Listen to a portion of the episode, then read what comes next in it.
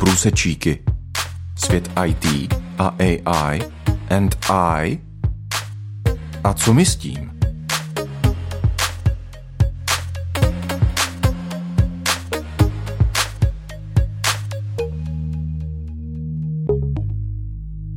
Na rádiu 7 právě začíná pořad Průsečíky, u kterého vás vítá moderátor Petr Matoušek. Průsečíky jsou pořad o technologických novinkách se zaměřením na umělou inteligenci. O té si budeme povídat i dnes. V posledních týdnech se opakovaně objevuje téma bezpečnosti umělé inteligence a slyšíme hodně varovných hlasů, které volají po regulaci a omezení vývoje v této oblasti. Naše dnešní téma bude také o bezpečnosti, ale podíváme se na ní z druhé strany. Budeme se naopak ptát, jak může umělá inteligenci pomoci v boji proti kybernetickým hrozbám. Někomu se může zdát, že umělá inteligence všechno vyřeší a její možnosti jsou neomezené. Takové názory dneska často slyšíme. Jestli je to pravda a kam až může umělá inteligence zajít, o tom nám bude povídat Marian Možucha, náš pravidelný host pořadu, kterého tímto vítám ve studiu. Hezký den, Marian. Ahoj, Peter. Teším sa na dnešnú reláciu a vítam aj našich poslucháčov. Marian, jednou z, z motivací pro využívání umělé inteligence v oblasti bezpečnosti je obrovské množství dat, které je potřeba zpracovávat a také nedostatek expertů. Jak v této oblasti nebo v této situaci může umělá inteligence pomoci? Tak neviem, či chceš krátku alebo dlhšiu odpoveď, tak pokúsim sa najprv to povedať eh, veľmi, veľmi v krátkosti. Áno, umelá inteligencia dokáže veľmi efektívnym spôsobom pomôcť eh, pri zabezpečení rôznych eh, prostredí, celých datacentier, veľkých sietí, globálnych sietí a tak ďalej. Samozrejme, je tu akutný nedostatok eh, bezpečnostných expertov, ktorý ale nie je v tomto roku, ktorý už vlastne dlhodobo tu bola požiadavka, dokonca niekedy bola veľmi akutná. V súčasnosti je vďaka umelej inteligencii mierne oslabnutá, ale stále je tu naozaj nedostatok eh, tých, ktorí by sa vedeli zodpovedným spôsobom zaoberať bezpečnosťou hm, kybernetických sietí, hm, zabezpečení napríklad atomových elektrární, kritickej infraštruktúry a tak ďalej. Takže veľké možnosti tu sú na využitie umelej inteligencie, ale stále tu ostáva obrovský priestor pre ľudí, ktorí by teraz v tomto období chceli vstúpiť na trh eh, po vysokej škole alebo po tom, čo sa rozhodli, že si zmenia svoj kariérny život, eh, zmenia si celkové zameranie a budú sa venovať práve bezpečnosti eh, toho kybernetického priestoru. Netreba ale zabúdať na to, že umelá inteligencia ako taká vždy tu bude vlastne ako pomocný nástroj. A to sa vlastne s umelou inteligenciou ťahá v podstate neustále. Vždy je to takmer dobrý nástroj, ktorý ale potrebuje ľudské vedenie, pretože umelá inteligencia nepotrebuje vedieť absolútne všetko na poli kybernetickej bezpečnosti. Potrebuje vedieť to hlavné, na to sa sústrediť a všetko ostatné by mal robiť človek. Aj tie dôležité rozhodovania, či daný incident je naozaj dôležitý, či je vyhodnotený ako kritický pre danú organizáciu a tak ďalej. No ale aby som sa venoval teraz hlavne práve tým eh, produktom umelej inteligencie, ktoré sú na poli kybernetickej bezpečnosti, určite by som ako prvý spomenul prednedávnom, relatívne prednedávnom uverejnený Microsoft Security Copilot, čo je vlastne produkt eh, generatívnej umelej inteligencie, ktorý sľubuje, že vyrieši obrovské množstvo takých tých eh, bežných rutinných operácií, ktoré o tzv. bezpečnostní dôstojníci robia vo svojich organizáciách, ale pravdu povediac, ako keby už od začiatku bolo vidno, že v tomto produkte umelá inteligencia ako keby pokrivkávala. Ten začiatok bol jednoducho rozpačitý, bolo tam málo funkcionality a až postupne sa začala pridávať.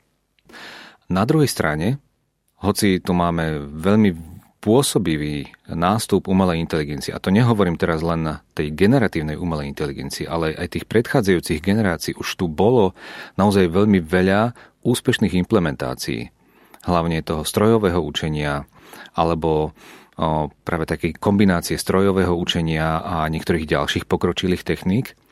Microsoft samotný vidí obrovský potenciál rastu počtu práve takýchto bezpečnostných expertov, či už v ich firme, alebo vôbec v tej globálnej mierke. Preto spustil Microsoft veľmi pôsobivú kampaň, v rámci ktorej chce postupne zamestnať niekoľko stoviek tisíc e, pracovníkov, či už ako juniorov, prípadne ľudí, ktorým poskytne základné zručnosti a títo ľudia sa potom zamestnajú v niektorých iných firmách. Chcú predovšetkým spolupracovať s vysokými školami, dokonca táto iniciatíva už je rozbehnutá. Microsoft spolupracuje s niekoľkými tisíckami univerzít a vysokých škôl v Spojených štátoch, ale aj vo Veľkej Británii a dokonca aj v západnej Európe. Viem aj o iniciatívach, ktoré sa rozbehli dokonca v Strednej Európe, práve v súvislosti s Microsoftom, ale Microsoft nie je jediná firma, ktorá takto robí. Pretože ten, ten tlak na to, aby sa získalo ďalšie veľké množstvo bezpečnostných odborníkov, je naozaj obrovský. E, prednedávnom, keď boli zverejnené také akútne štatistiky v tejto oblasti, tak sa hovorilo, že v tom čase iba jedna z troch e, ponúknutých možností na trhu bola zaplnená nejakým voľným počítačovým expertom. A to nehovoríme o juniorských pozíciách alebo o pozíciách, ktoré nie sú prvoplánovo ako bezpečnostní technici, ale ľudia, ktorí nakoniec majú tú informačnú alebo počítačovú bezpečnosť e, ako súčasť práce, ale popri tom robia ešte niečo iné. Takže hovoríme o niekoľkých stovkách tisíc ľudí a v globále o niekoľko miliónoch ľudí. Niekto to tuším raz spočítal, že to je až nejakých 3 milióny ľudí, ktorí by aktuálne dnes mohli nastúpiť do práce e, v tomto odbore. Takže vidno, že je tam obrovský záujem. Na druhej strane, a to treba spomenúť, že väčšina firiem vyhľadáva práve ľudí, ktorí sú odcertifikovaní a zároveň už majú nejaké skúsenosti. Takže je to síce nedostatok, ale primárne je to nedostatok tých najvzdelanejších a najskúsenejších ľudí, pretože práve takých firmy predovšetkým vyhľadávajú. Samozrejme chcú zamestnať a chcú investovať eh, aj do vzdelávania sa svojich vlastných ľudí, ale vedia, že to trvá dlho. Ale tým, že vlastne tých ľudí, ktorí by naozaj boli voľní a splňali by všetky kritéria, ktoré oni požiadujú, že ich je strašne málo, tak eh, sú ochotní eh, vzdelávať svojich ľudí, pripravovať ich, nechať ich dokonca získavať e, skúsenosti, s tým ale, že vedia, že títo ľudia možno počase jednoducho odídu. Takže ten samotný pracovný trh na poli kybernetickej bezpečnosti aj v súvislosti s umelou inteligenciou, aj v súvislosti s tým všetkým, čo sa deje, čo všetko vlastne spôsobila tá pandémia covidu, čo spôsobili potom ďalšie veci okolo toho, to všetko má jednoducho svoje nejaké dôsledky podľa miernych odhadov každá väčšia technologická firma bude musieť, ak už náhodou nezačala financovať, tak už bude musieť výrazne znásobiť e, svoje investície do kybernetickej bezpečnosti. Napríklad firma Microsoft, e, tam sa očakáva, že v priebehu zhruba ďalších troch rokov sa ich investícia do kybernetickej bezpečnosti zvýši až na 20 miliárd dolárov. To nehovoríme teraz o rôznych ďalších veľkých univerzitách, ktoré pripravujú obrovské množstvo ľudí, ktorí ani nie sú ich vlastní študenti, ale sú to ľudia, ktorým poskytli svoje know-how, svoje technológie, aby sa naučili, aby boli pripravení na certifikáciu z pohľadu kybernetickej bezpečnosti. Firma Google takisto, IBM, mm, Amazon, dokonca Netflix a tak ďalej. Tých eh, organizácií je naozaj veľa. Takže je tu stále veľký pretlak dopytu. A pre mnohých ľudí to znamená, že radi by sa prekvalifikovali na bezpečnostných technikov, bezpečnostných expertov, a hlavne aký je to v súvislosti s tým, že budú môcť pracovať lepšie s umelou inteligenciou, tým pádom viac sa naučia a tak ďalej. Ale tie trendy, ako som spomínal, sú také turbulentné. Predovšetkým sa vyhľadávajú tí najšikovnejší, najskúsenejší. Niekedy je to tak, že firma ani nevie presne, čo všetko ju čaká v budúcnosti na poli bezpečnosti a preto proaktívne chce od jedného človeka, aby vedel všetko.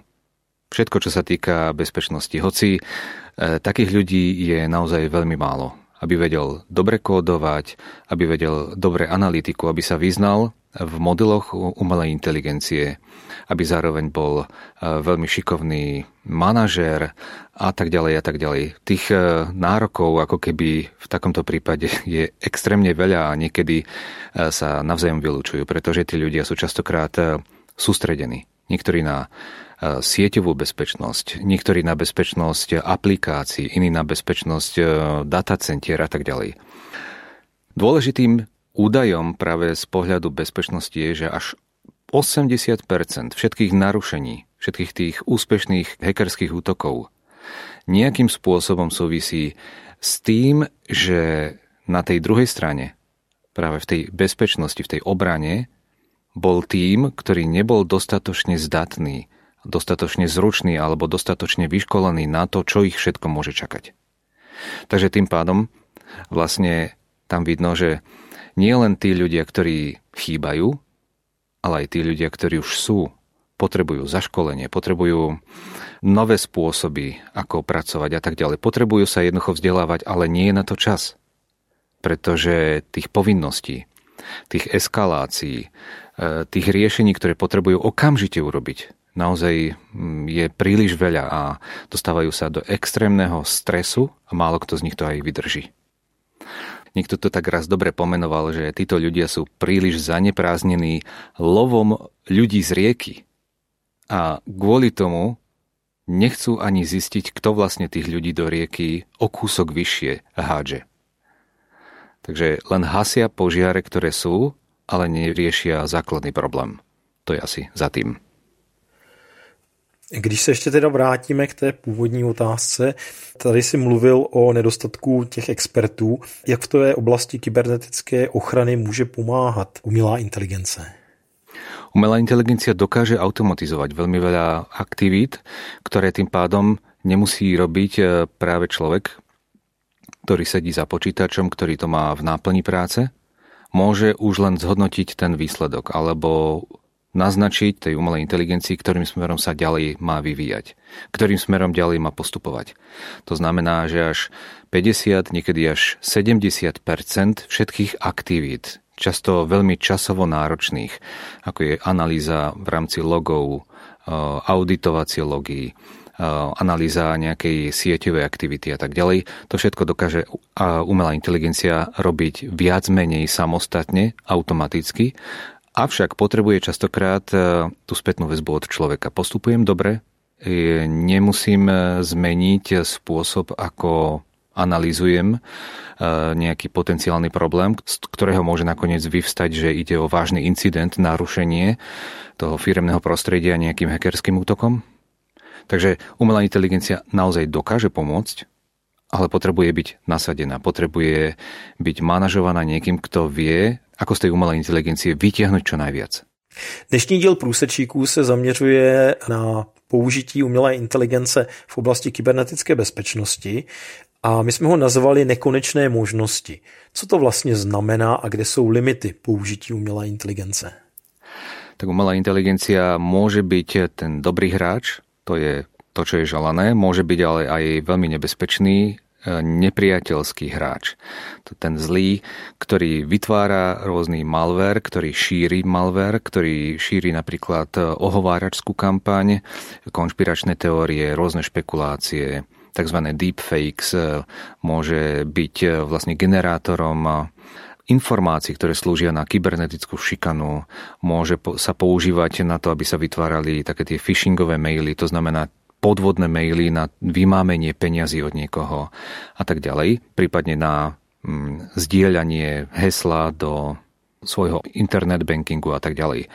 Ale práve tá bezpečnostná, tá, tá dobrá umelá inteligencia pomáha odhaľovať kybernetické útoky. A to je práve to, čo si sa asi najviac chcel dozvedieť pretože umelá inteligencia bez ohľadu na to, či je to tá, tej staršej generácie alebo tejto novšej, vlastne primárne je vytvorená na to, aby dokázala eliminovať hrozby alebo im predchádzať ešte predtým, ako vôbec sa vyvinú. Môžeme to vidieť aj tak, že keď sme niekde čítali v správach o tom, že nejaká populárna aplikácia na obchodovanie, napríklad obchodovanie s akciami, eh, že tam došlo k náhlemu obrovskému úniku informácií o jednotlivých e, členoch, to znamená, tá databáza bola hacknutá alebo niekto získal prístup e, napríklad k informáciám o kreditných kartách, alebo to bola nejaká iná databáza, ktorá mala veľmi citlivé dáta, číslo sociálneho poistenia, prípadne niektoré dôležité dáta o obchodovaní a tak ďalej. Všetky tieto informácie sú obchodovateľné potom v, práve v tom dark webe. Umelá inteligencia dokáže predchádzať takýmto útokom napríklad tým, že vytvorí tzv. honeypot. To znamená miesto, ktoré sa tvári, ako keby bola práve tá vytúžená databáza, do ktorej sa treba len prihlásiť a hneď začať exportovať tie dáta niekam inam. Alebo celý ten súbor, ktorý sa javí, ako keby bol databázový súbor, tak len preniesť cez počítač, pretože náhle nejaký hacker objavil, že e, toto je niečo nezabezpečené. Umelá inteligencia dokáže toto na základe e, veľmi dobrých predpovedí dokáže to odhadnúť, že e, takýmto spôsobom pravdepodobne pôjde tak tzv. vektor útoku. Pripraví takýto, takúto pascu, do ktorej keď niekto spadne, tak automaticky získa náhodne vygenerované dáta, ktoré sú obrovského rozsahu. Tým pádom ten hacker si myslí, že niečo získal. Možno si myslí, že je to len zašifrované a po odšifrovaní získa vlastne doslova nejaký drahokam alebo kus vzácného zlata. Ale faktom je, že práve umelá inteligencia dokáže v tom dobrom zmysle takýmto spôsobom niekoho klamať. Ďalší spôsob je, že zabezpečuje napríklad aj také tie bežné veci, ako je ochrana našich mailov. Môže zohrať veľmi dôležitú informáciu, že nielen, že nepustí tie maily, prípadne niektoré pustí, ale dôrazne varuje, že tento konkrétny e-mail od tohto konkrétneho človeka alebo s takýmto konkrétnym obsahom zvykne byť podvodný.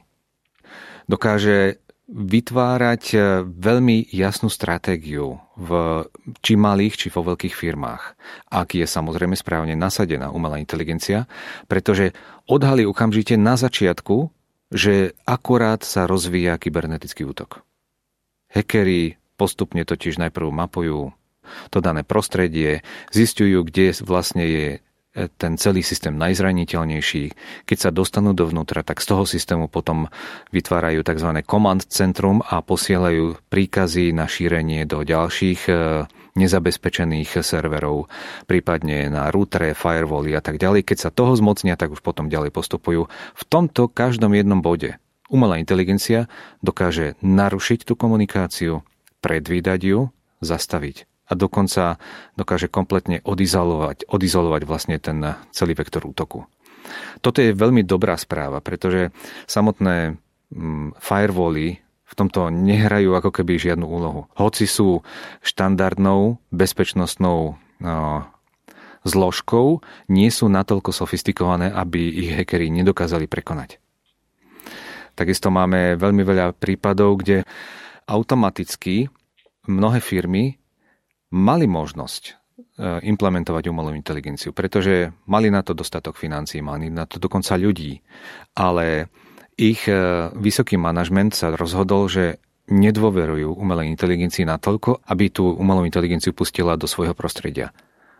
V dôsledku toho, krátko na to, keď došlo k nejakému hackerskému útoku, a potom neskôr, keď si to celé vyhodnocovali, zistili, že kvôli krátkodobému vyjadreniu nedôvery bežného, vlastne viac menej štandardného nástroja na bezpečnosť, e, stratili dôveru svojich vlastných zákazníkov, svojich obchodných partnerov, prípadne stratili investície v, na mnoho, mnoho rokov. Veľmi výrazným spôsobom si poškodili kvôli tomu, lebo nechceli pustiť umelú inteligenciu do čiastočného rozhodovania o svojom vlastnom prostredí.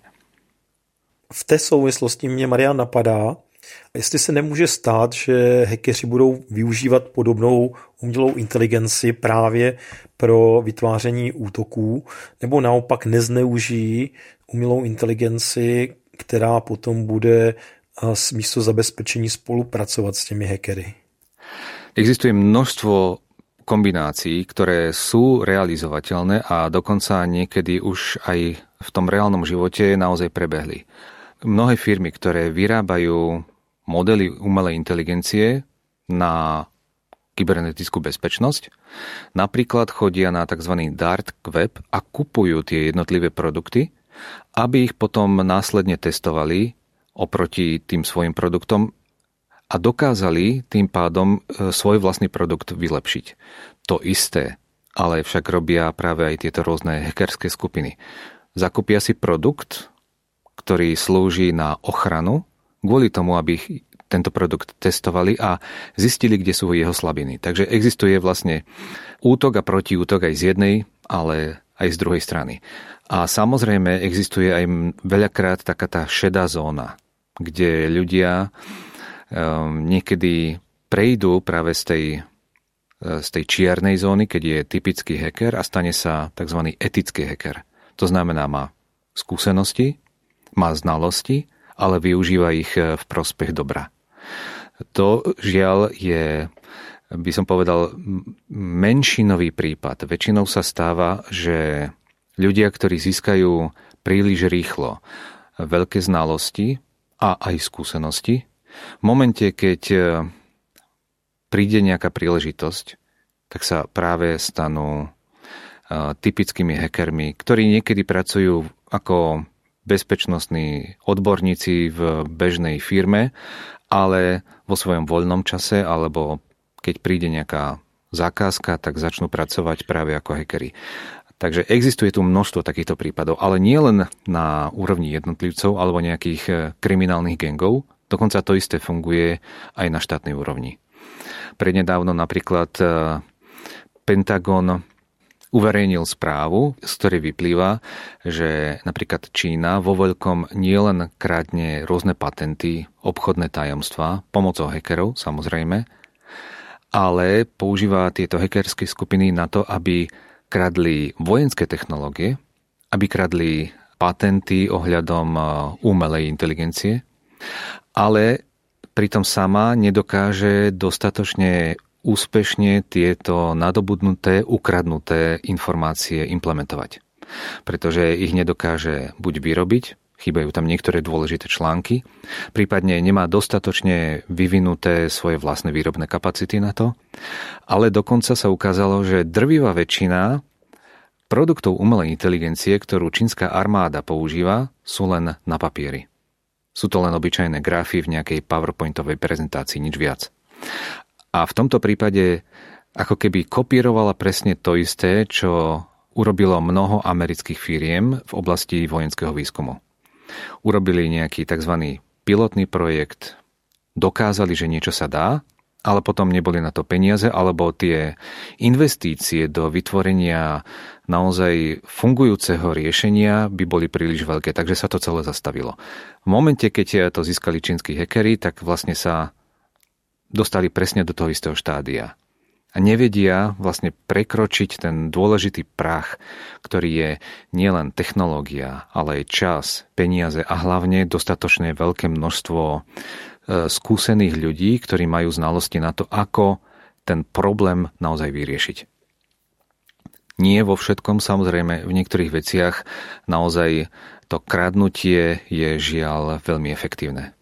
Na druhej strane, tak ako som spomínal, tzv. honeypoty, to znamená pasce na hackerov, existujú aj rôzne pasce, do ktorých padajú aj veľmi skúsení programátori alebo bezpečnostní technici, ktorí si nevšimnú, že rôzne relatívne nevinne vyzerajúce knižnice z tzv. open source alebo rôzne skripty, ktoré získajú e, z internetu, obsahujú tzv. neviditeľné znaky, ktoré potom sú vlastne spúšťačom nejakého podprogramu, ktorý sa nemusí nachádzať fyzicky v tom serveri, ale môže sa nachádzať napríklad na sociálnej sieti. Zistilo sa, že takéto neviditeľné znaky, hlavne v pomocou Unicode, zasahuje do funkcionality programov ako Java, Python, Rust, Go, C++ a tak ďalej, JavaScript. Takže je ich naozaj dosť veľa, takže takáto chyba je potom naozaj veľmi nebezpečná. Ale aby som to celé zhrnul, hoci umelá inteligencia môže byť silným nástrojom pre zvýšenie bezpečnosti a obrany, práva ochrana a zdravá obozretnosť voči hrozbám, taká prichádza naozaj len od Boha. Od Neho sa môžeme naučiť, ako všetkému zlému, čo prichádza smerom k nám, ako môžeme tomu odolávať. A to je osobne aj také moje vyznanie hľadajme Božiu múdrosť a vedenie e, pri využívaní technológií, ako je umelá inteligencia. Aby sme ich vedeli používať e, k dobru a v súlade s Božou vôľou. Aby sme si nakoniec neublížili na vlastnej duši. V Božom slove v 91. žalme sa píše Kto býva v skríši Najvyššieho, ten odpočíva v tvoni Všemohúceho. Hovorím o pánovi, on je moje útočište a pevnosť, môj Boh, v ktorom je moja nádej. V prísloviach v druhej kapitole je zase písané, lebo hospodin dáva mudrosť. Z jeho úst pochádza poznanie a rozumnosť. Uchováva skutočnú múdrosť pre statočných. Je štítom tým, ktorí žijú bezúhonne. V liste Jakuba v prvej kapitole, 5. verš, ak niekomu z vás chýba múdrosť, nech prosí Boha, ktorý všetko dáva ochotne a bez vyčítania a bude mu daná. A ešte na záver 32. žalm, 8. verš. Poučím ťa a ukážem ti cestu, po ktorej máš ísť. Budem ťa riadiť. Moje oko bude na tebe. Čo tým chcem vlastne povedať, že Božie slovo je veľmi inteligentný a veľmi efektívny spôsob ochrany nášho rozumu, našich citov, nášho súkromného života a dokonca rodinného, aj verejného, pretože dáva obozretnosť a ochráni pred množstvom veľmi zlých vplyvov. Veľmi jemných, veľmi zákerných a veľmi nebezpečných oveľa nebezpečnejších, ako sú tie internetové a počítačové hrozby. Hacker môže totiž ukradnúť alebo poškodiť e, niečo, čo je cenné, ale v podstate je nahraditeľné. Ale tento svet dokáže urobiť škody, ktoré sú v podstate nenahraditeľné. Môže zničiť život. A Boh je ten, ktorý život dáva.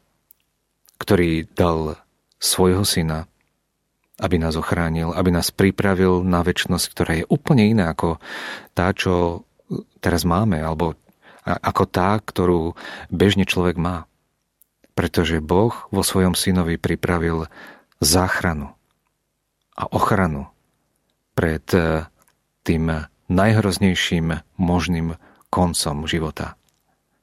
A tak eh, je to aj môjim význaním, aby naša bezpečnosť naozaj bola v Pánu Ježišovi, ktorý dokáže ochrániť, pretože On dáva, ponúka odpustenie, prináša pokoj, radosť.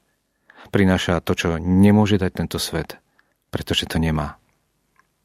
A to najvzácnejšie, čo dáva, to nemôže nikto vziať. Pretože on, keď dáva, tak dáva zo svojho, dáva to, čo je najvzácnejšie pre človeka a čo nemôže už nikde inde získať.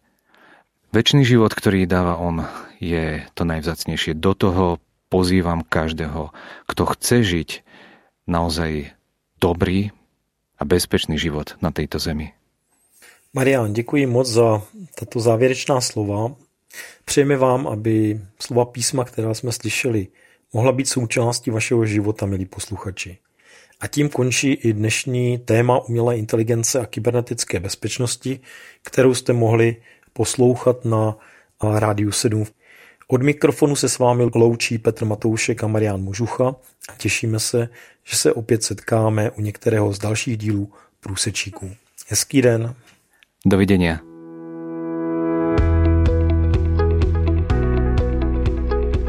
Podcast Průsečíky vznikl na Rádiu 7, které žije z darů posluchačů. Pokud nás budete chtít podpořit, budeme rádi.